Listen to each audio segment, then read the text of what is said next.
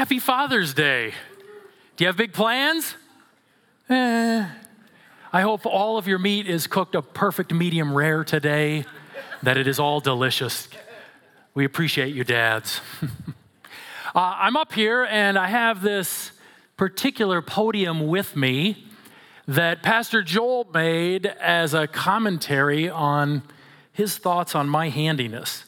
He thought these Fisher Price tools fit best with my level of handiness. I appreciate him. What, what's our series called? Tools for Wisdom. That's right. And, and hopefully, these little silly things remind you tools for wisdom as we are looking at the book of Proverbs. And what did we see the book of Proverbs is all about last week? The book of Proverbs is God's wisdom that helps us to understand the current for the way that He has made us to live. And in the book of Proverbs, there are wise people. Wise people live according to that current of the way that God has made people to live. But Proverbs also says there are foolish people. And how do the foolish people live? They live against the current of the way that God made people to live. And we don't have to read Proverbs very long and deal with these concepts of wisdom and foolishness before we realize that this entire book kind of comes down to our topic for today, and that's decision making.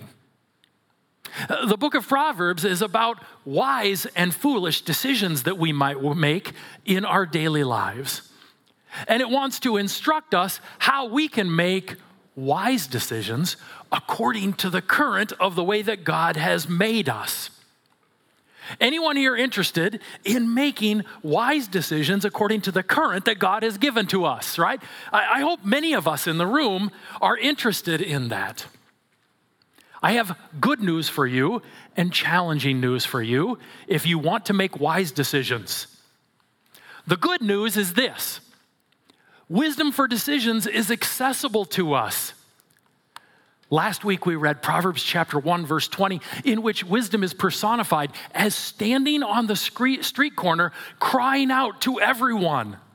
Because wisdom is not hiding, it's there for all of us, for anyone.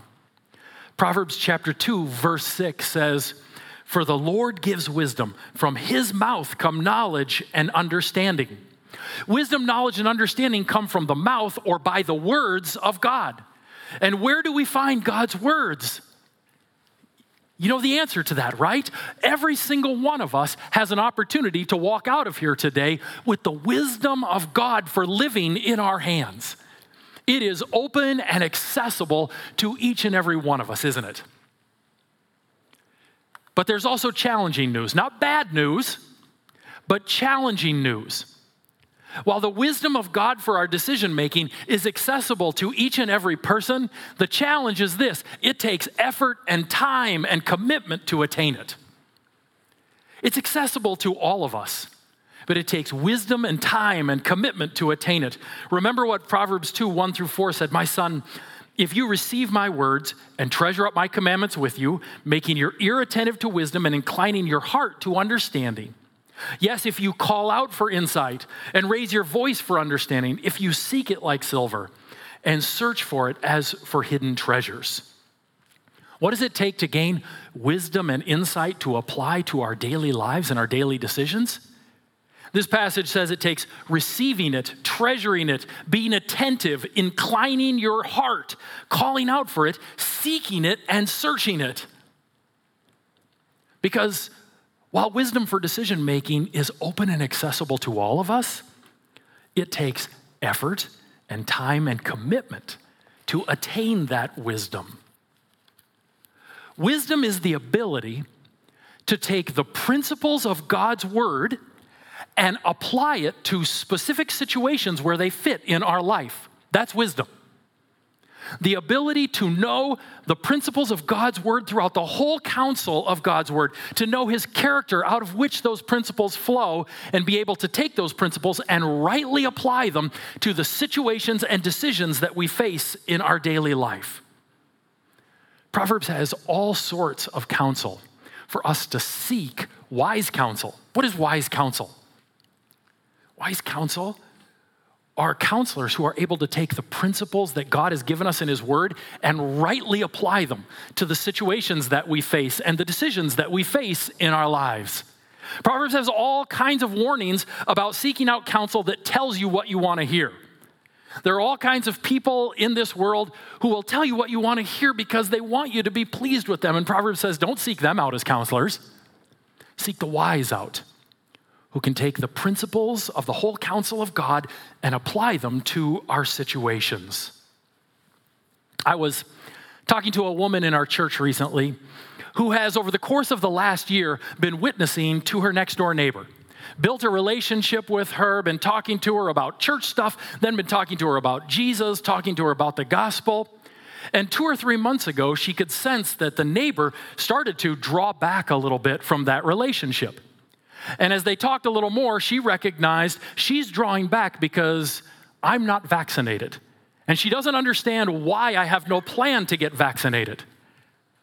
And so she began to wrestle through this. This is impacting my ability to share the gospel over here. What do I do in all of this?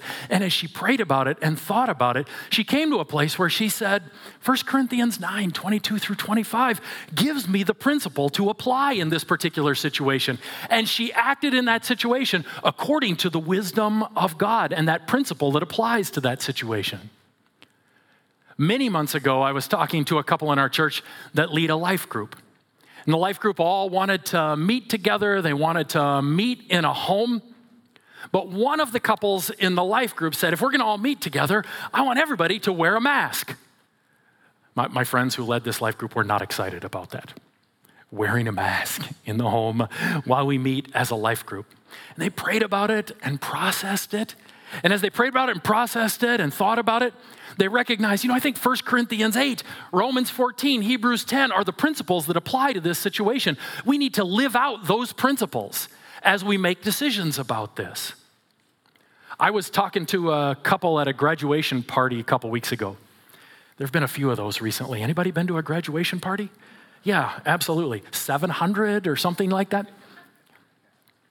And as I was there, a couple from another church approached me with issues they were having with a decision that had been made at their church. They found out I was a pastor. Sweet, this is our chance to corner him and get his input on this. And as they were talking to me, I just kept pointing them back to principles of Scripture about how they're supposed to handle this discontent that they had. We, we just kept going back to Hebrews 13 and Titus 1 and Matthew 5 and Matthew 18 and on and on. How, how do we handle this? The Scripture helps us apply those principles to those circumstances that go with them.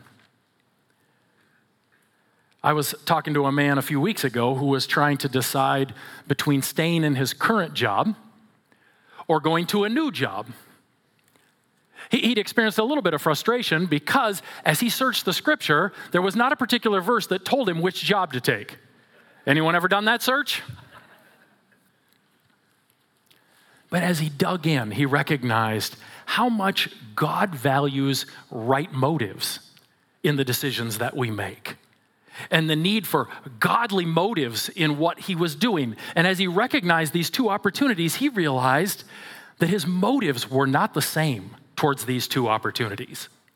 And that passages like 1 John 3 16 through 18, passages like Matthew chapter 5, uh, uh, passages like Titus chapter 1 all seem to apply to this particular situation and his motives in this situation. And it really helped make the decision clear for him because he was able to take the principles from God's word that flow out of God's character and apply them to the specific situations that he faced in everyday life. As you hear this, do you recognize that there is work and effort involved in the way of wisdom?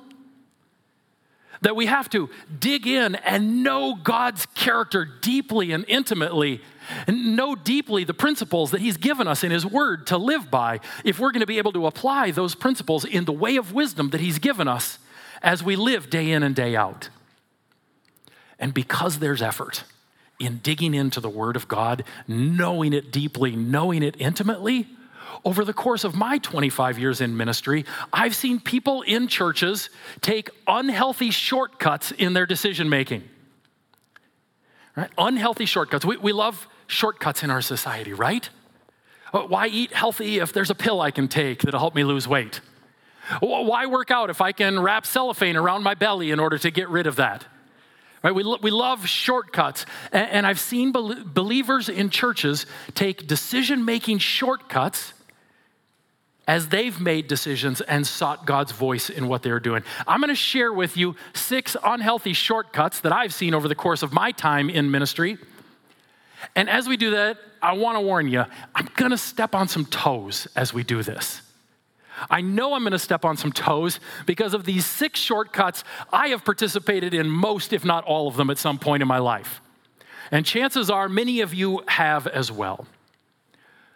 First unhealthy shortcut that I've seen people use. Oh, sorry, wisdom is applying the principles of God's word to decisions in our lives. First unhealthy shortcut playing biblical roulette. You know what that is? I got a decision to make. I'm going to flip open the Bible, I'm going to put my finger down on a verse, and that is God's word for this decision. Right? I mean, I hear you laughing. I also know, come on now, at some point you've done it. I decided to do this for illustration purposes when my son was making a college decision a couple of years ago flipped open my Bible, put my finger down, came up with Psalm 119, 161. Princes persecute me without cause, but my heart stands in awe of your words. Hmm. I don't know. Heart stands in awe of your words. Maybe supposed to go to a Christian college? Is that what it's saying? Okay, I didn't get anything real clear on there, so I tried it again. Flipped it open. Isaiah 16, 1. Send the lamb to the ruler of the land from Sela by way of the desert way of the desert. Arizona State? Is that where he's supposed to go? It's an appealing approach because I don't have to actually become familiar with the whole counsel of God and grow intimate with Him in order to make wise decisions. I can just point and say, well, I think that's God's word for this particular situation. But what's wrong with that? I'm just lifting verses entirely out of their context and applying them to situations that they don't actually apply to. God doesn't want us to make decisions that way. He calls us instead to the way of wisdom, to know the whole counsel of God and apply it rightly. Now, a more common form of biblical roulette, rather than the finger pointing, is to take the verse of the day that comes up on our Bible app and just claim it as God's promise for whatever is big in front of me that day. There was a guy several years ago whose wife was in hospice care. He had been told that she was near the end of his life. And his Bible app gave him this verse one day Psalm 118, 17. I shall not die, but live and declare the works of the Lord. He claimed it as God's promise for his wife. And he went in and he told all of the hospital staff that God had made a promise to him. His wife was not going to die, but she was going to be revived and walk out healthy. Two days later, she was dead. And damage was done to the name of Jesus. Why? Because this man is terribly misusing the scripture. What did he do wrong? Well, this is a descriptive verse about something that is going to happen in the psalmist's life, not, not a promise to all people at all times. We, can't just take any descriptive passage and then make it a promise about our life. God said Jezebel was going to be eaten by dogs. That's not a promise that makes me wary every time I come around a dog, right? We need to take the passages of Scripture that apply to those situations and apply them to those situations, not just randomly rip verses out of context and say, that's God's word for this particular situation. We want to be very careful about participating in that unhealthy shortcut of playing biblical roulette. A second unhealthy shortcut using emotional calm as proof. I've got a decision to make. I start to go down this pathway. I feel an emotional calm that must be God telling me that this is the direction that I need to go. I just, I just have such a peace about it. We can, friends, experience emotional calm for all kinds of reasons in our life. Jonah was making the worst decision of his life as he was running away from the direct command of God. And in the midst of a terrible storm, he is experiencing no emotional turmoil whatsoever as he sleeps soundly in the bottom of the boat. Jesus is making the greatest decision of all time to go to the cross on our behalf. And how much emotional calm is he experiencing the night before as he sweats drops like blood? My son uh, called me earlier in this school year because he thought he needed to have a hard conversation with a couple of the guys in his dorm. And as we talked, it was clear he had no emotional calm about having this conversation because it was a hard conversation. Did he need to have it? Absolutely. But emotional calm can be just as much, if not more, about making a decision that's easy or comfortable than it can God actually speaking to us in the midst of that particular decision. And so we don't want to use emotional calm as the proof of God's voice as we're making decisions. It's an unhealthy shortcut. Third unhealthy shortcut using a fleece. Anyone ever thrown a fleece out before God? I know I have. We, when we use a fleece, we take some sort of test and we put it out before God and we say, God, if you accomplish this test, then I know that this particular thing is your will. Uh, I read years ago about a young lady at Denver Seminary who was really wrestling with whether or not she should go and see her family over Christmas break or whether she should go on a ski trip with her friends. Now, that doesn't sound like a very important decision, right? But she was really wrestling with it and really wanted God to speak into this decision. And as she was wrestling with it, she decided to put a fleece down before God. She said, God, if anyone sends me money in November and December this year, I'm going to take that as a sign that you want me to go on this ski trip. Right? That's a fleece before God. Here's something, God, if you accomplish it, then I know this is your desire. Where does this idea of putting a fleece before God come from? It comes from the book of Judges, doesn't it? From the story of a man named Gideon. What do you know about that account with Gideon? God came to Gideon and said, Gideon, the Midianites have taken over Israel, and I want you to drive them out. And what was Gideon's response? Not little old me. You can't possibly be me. And God said, Yes, you, Gideon. Gideon said, No, you can't possibly be, mean me. Gideon said, God, if you really mean me, here's what I want you to do I'm going to put a fleece out on the ground. And if this is really what you want, then I want you to make all of the ground dry, but the fleece wet. And the next day, what happened? Exactly what Gideon was looking for. Gideon said, Well, maybe this was just some sort of big dew related accident. And so let's try this again, only this time, God, I want you to make all of the ground wet and the fleece dry. And it happened. And people use this idea of putting a fleece out before God as a way to try and test decisions. Is this really your will, God? What's wrong with using Gideon's fleeces as a model for our decision making? Well, first of all, Gideon's fleece wasn't about determining the will of God. God already told him exactly what he wanted him to do. Gideon's fleece was about unbelief. Gideon wasn't trying to determine, God, what do you want here? God told him directly. Gideon's fleece was about unbelief. Second, and perhaps a larger problem, when we put fleeces out like this before God, we rarely do them Gideon style, where there is a genuine miracle involved if it happens. Remember that young lady at Denver Seminary? She decided to process a little bit of this with her New Testament professor. And as she was processing with her New Testament professor, he said, uh, does, does anyone ever send you money? She said, Yeah, five, six times a year, my family sends me money. He said, So you're, you're just looking to see if you get any money in November and December? She's like, Yeah. And if I do, then that's the sign I'm supposed to go on the, on the trip. And the New Testament professor said, That's not a Gideon style fleece. A fleece is a miracle. He said, If you want to put a fleece out before God, do this.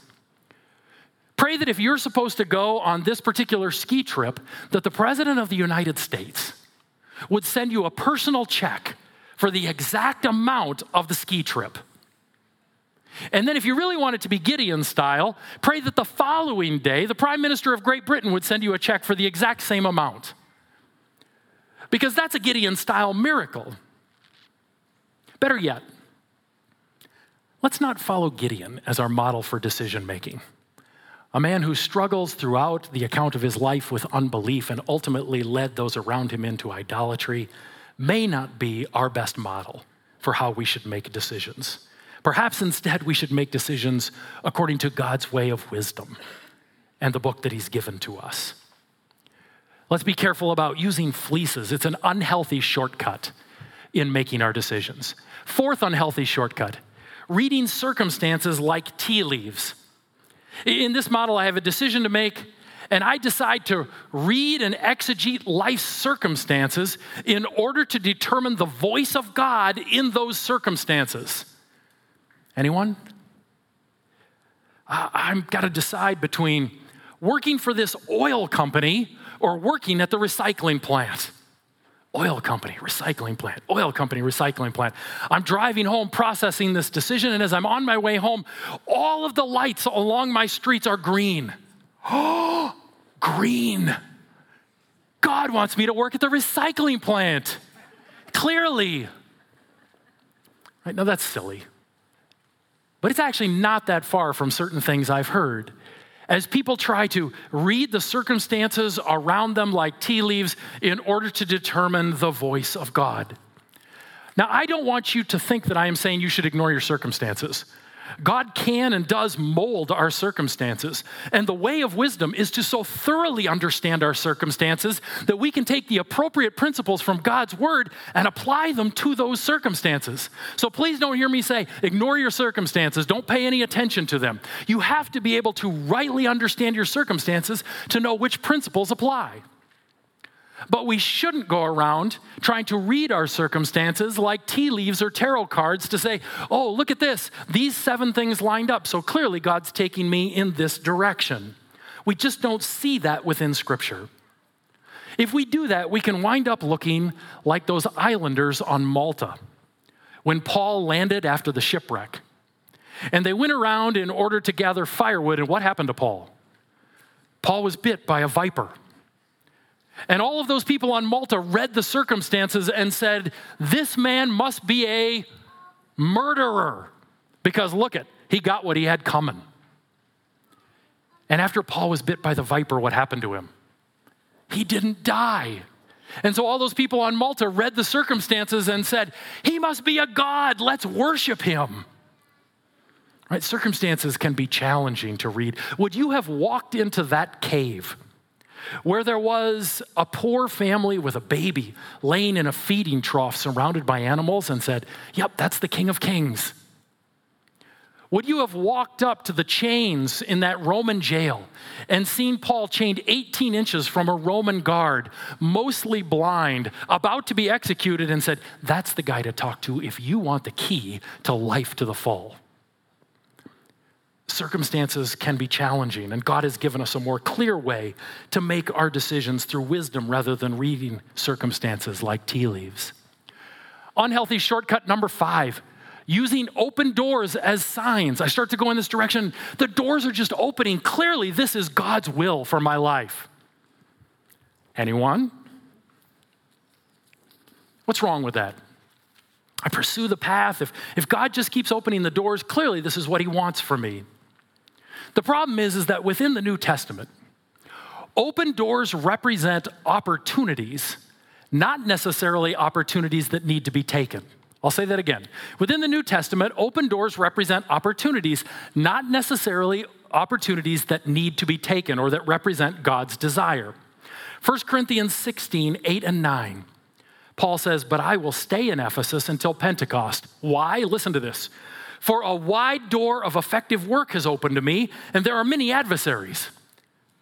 Well, that seems to prove the exact opposite of what I just said. Paul says, I'm going to stay in Ephesus. Why is he going to stay in Ephesus? Because an open door is there. He says, I'm making my decision because there's an open door. And if this was the only verse in the New Testament that used this phrase open door, we would say, that's maybe how we should use open doors to determine God's will. But we only have to read two and a half chapters later when we come to 2 Corinthians chapter 2 verses 12 and 13 which says when I Paul came to Troas to preach the gospel of Christ even though a door was opened to me in the Lord my spirit was not at rest because I did not find my brother Titus there. So I took leave of them and went on to Macedonia. What does Paul say there? There was an open door. But I wasn't at ease because I couldn't find my boy Titus. And so I turned and went the other way. Right? Why? Wasn't there an open door? Yes. But in the New Testament, an open door is simply an opportunity, not an opportunity that stands for the voice of God. In Colossians 4 3 and 4, Paul says, At the same time, pray also for us, that God may open to us a door for the word to declare the mystery of Christ on account of which I am, in prison, that I may make it clear, which is how I ought to speak. In this situation, Paul isn't reading an open door to determine the will of God. Paul is saying, please pray for an open door, because in the New Testament, open doors are opportunities. They are specifically and always opportunities for the gospel to go forward. Right, within the New Testament, open doors are always opportunities for the gospel to go forward. If your life is filled with open doors right now, great. That means you've got lots of opportunities in front of you. But don't look at those opportunities and declare them to be the voice of God in your life. In the New Testament, they're simply opportunities, not opportunities that have to be taken. Using open doors as signs is an unhealthy shortcut. Finally, the final unhealthy shortcut elevating inner in feelings and impressions to the voice of God. Someone's wrestling through a decision and they are waiting for some sort of inner feeling or impression or movement in their gut, which they can then determine to be the voice of God and act upon that because God's spoken to them through their feelings and through impressions. What job should I take? God, I'm just waiting, waiting on you to give me a, feeling in one direction or another, a movement in my gut, an impression in some way. God, what should I preach about this week? I'm not turning in a PowerPoint outline until you give me a feeling in my gut, an impression of some sort. In the Bible, we don't ever see God speak to people through inner gut feelings or whispers to their heart. When we wait to hear from God, waiting on some sort of inner feeling or inner impression, the challenge is when we don't receive one and we say, Why doesn't God speak to us? When in fact, God is speaking so very clearly to us. His Holy Spirit wants to use the principles of this work to work that wisdom throughout your life for the decisions that you need to make. And we go, God, where are you? What's going on? When in fact, He wants to speak to us so clearly again and again. Worse yet, we're tempted to elevate an inner impression to the voice of God and make claims about God speaking that aren't true. God has a lot to say about people who claim to speak on his behalf but don't in his word. We're, we're, to be very careful about that. And when we take inner impressions and feelings and say, that's the voice of God, we're in dangerous territory. Uh, I want to be clear our society wants to teach us that this is how we are to make decisions. Right? Luke Skywalker and the Jedi, this is how they make decisions gut feelings, inner impressions, feel the force. Eastern religions that all those movies are based upon, that is how they want you to make decisions. Empty yourself of everything. And then whatever comes in, that is your leading in this particular situation. Eastern religions and movies want you to make decisions according to inner feelings and gut impressions. God says, I want you to make decisions according to the way of wisdom to so thoroughly saturate yourself with my character and my principles in the book that my spirit can use them to apply them to any situation that you come into. It's appealing. It's appealing. I, I, don't, I don't actually have to spend a whole lot of time studying the Word of God and knowing what He says in here if I can just elevate my inner impressions to be His voice. Uh, it, it sounds super spiritual for me to be able to say, well, well, God told me or God said. But in fact, it can be the exact opposite of spiritual as we use decision making processes that the scripture doesn't teach us. Instead of these decision making shortcuts, what does God call us to? He calls us to the challenging, the challenging way of wisdom, where there's time and there's effort, seeking deep intimacy with Him in His Word, seeking deep understanding of the principles that He's given us so that we can apply them to our daily decisions. If we're going to operate according to the way of wisdom in the way that we handle our daily lives and in the way that we make decisions, then we have to be a people who know the word. Wise decision making takes knowing the word of God. There are no shortcuts to making wise decisions. And the more we know about God's character from the Word of God, and the more we know about the principles that He has for us to live by that flow out of His character, the better wise decisions we're going to be able to make in our daily lives. Uh, think about it like this let's say that I give you these letters, and I say, out of these letters, I want you to construct the names of as many people as you can that you're related to.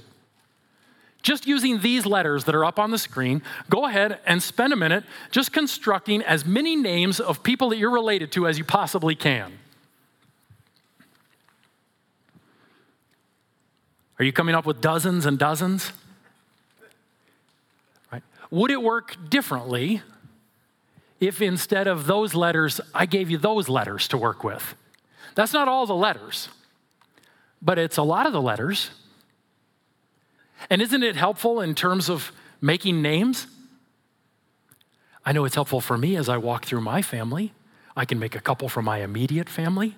I can make five or six more from just my small extended family, just with these letters. And in the same way, when we're casual about our relationship to God's Word, we are limiting the resources that God has given to us to make wise decisions. If we're not digging into God's character and the principles that flow out of it, we don't have what we need in order to bring those principles over and apply them for wise living in the circumstances that we face. The, the, more letters you have, the easier it is to form those names. The better you understand God's character and the principles He's given us in His Word, the better you're going to be able to wisely apply that to the circumstances that you face in your daily life. And so, God calls us to search, seek, dig in, saturate our lives with the Word of God so that we are not leaning on our own understanding so that we are not leaning on the common sense of our current society, but that our decisions are made according to the principles of God's word. We need to be a people who are making, in wise decision making, know the word. Second, wise decision making, we have to go to prayer. We have to be a people who are dedicated to praying. It is in prayer and time with God that He reminds me of the principles that best fit the certain situations that I'm in. It is in praying and time with God that He reminds me of how deeply He is concerned about the motives of my heart in the decisions that I'm making and reveals the motives that are governing my heart as I make decisions. It's in prayer that God reminds me of His greatest priorities and aligns my heart with His greatest priorities as I'm walking through my days and making decisions.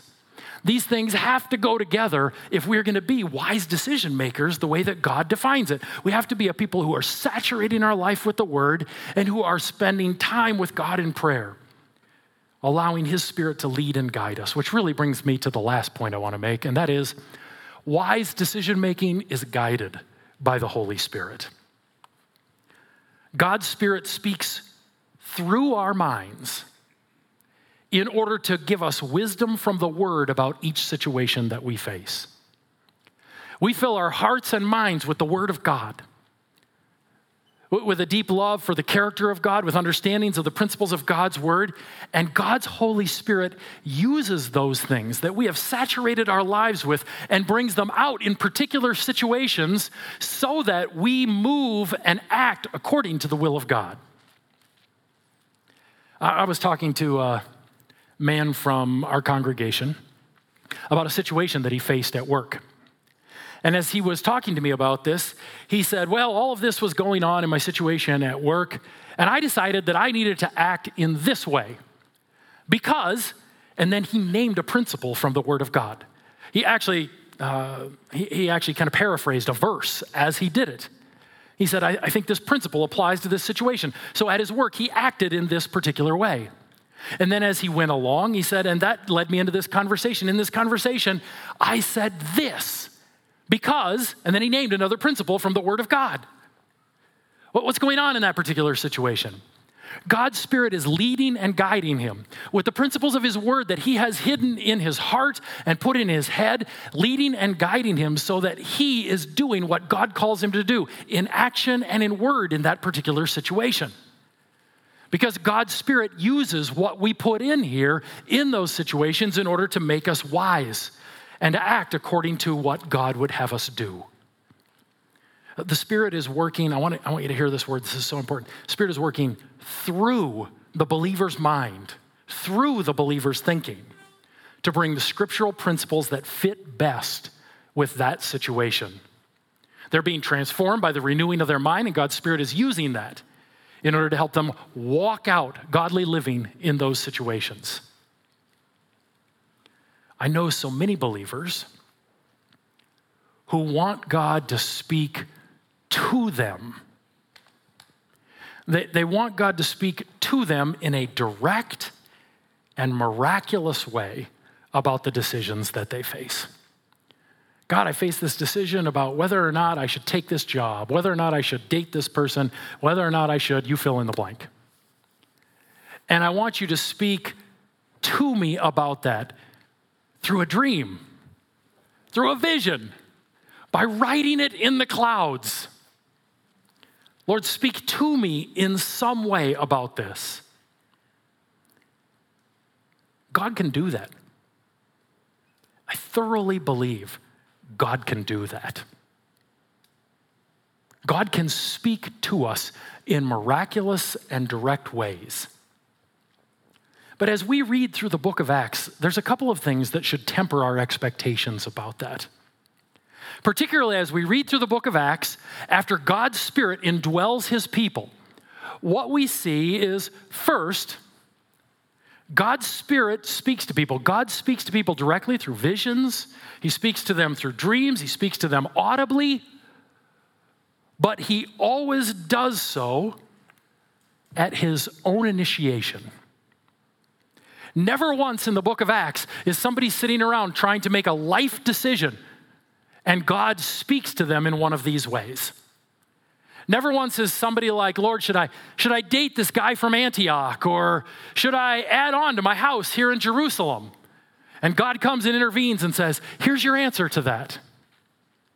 No, when God speaks in the book of Acts, He initiates. It's never in response to a particular decision that someone is making, and there is no way to invoke His voice. Second, Every time God speaks through a vision, through a, an audible voice, through a dream within the book of Acts, it is about the spread of the gospel. Every time. It is about how the gospel is going to spread because that's God's priority.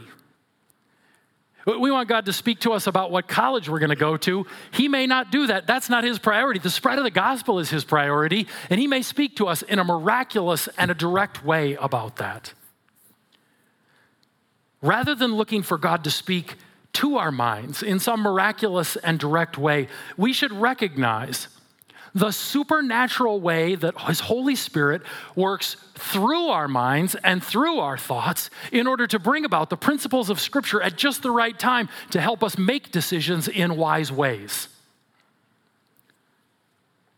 Uh, when someone comes to faith in Jesus Christ, what's the normal way that that happens? The normal way that that happens is that someone comes and shares the gospel with that person and they come to faith in Jesus Christ.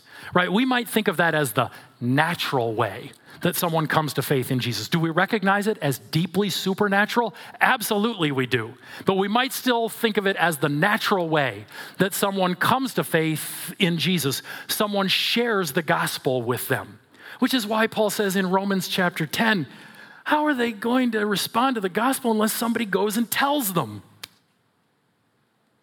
But are there times where God works in miraculous and direct ways to spread the gospel in certain cultures through dreams or through visions or even through an audible voice speaking the gospel into people's lives? You may believe differently about this, but I believe he does. I believe that there are times when he speaks through dreams and visions. I've heard missionaries tell these accounts, and I believe them to be true, at least some of them. But that is not the normal way that a person comes to faith in Jesus Christ. Right? The normal way that a person comes to faith in Jesus Christ is when someone shares the gospel with them.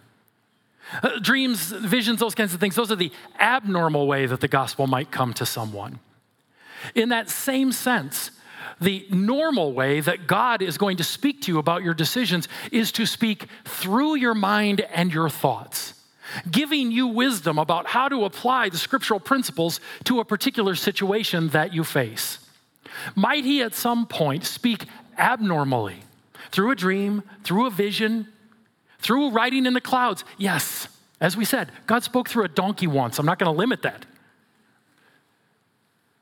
But we need to recognize that's the abnormal way. The normal way is for God's Spirit to work through your thoughts and through your mind in order to give you wisdom for the decisions that you're going to make.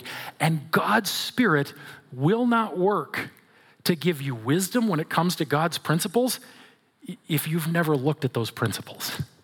If we don't saturate our lives, our minds, and our hearts with the Word of God, we are limiting what God's Spirit is going to work with in giving us wisdom. And so, what do we want to be? We want to be a people who make wise decisions according to the current. That means saturating our lives with the Word of God. That means going to God every day in prayer and seeking His Holy Spirit's wisdom about how those principles of the Word apply to our daily lives. But we want to be that people who saturate our lives with God's word for the sake of wisdom. And I want to pray that we would be that people. Would you guys bow your heads with me right now? Father, as we bow our heads, we recognize that we live within a society in which the idea of saturating our lives with your words is becoming less and less common, less and less appealing. There's greater and greater um, scriptural misunderstanding and ignorance. Even within the church, we recognize there's been a movement towards an appeal towards experiences and, Lord, opportunities for flash and pizzazz. Lord, help us to stand against the current of the world and stand with your current, your current that calls us to seek to search, to dig deep, to cry out for the wisdom of your word. Lord, help us to be a people of the word, be a people of prayer, so that your spirit will work through us this week, giving us the wisdom we need to live in the way that you're calling us. In Jesus' name, amen.